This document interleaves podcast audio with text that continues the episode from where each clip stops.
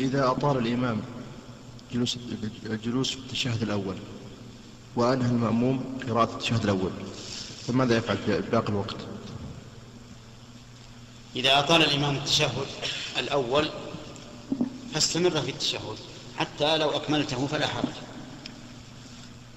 وكذلك لو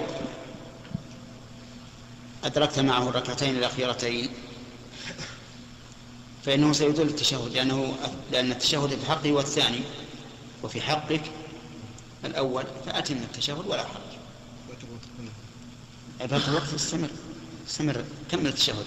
صلي على النبي بارك على النبي تعوذ بالله من عذاب جهنم ومن عذاب القبر. أودع الله بما شئت.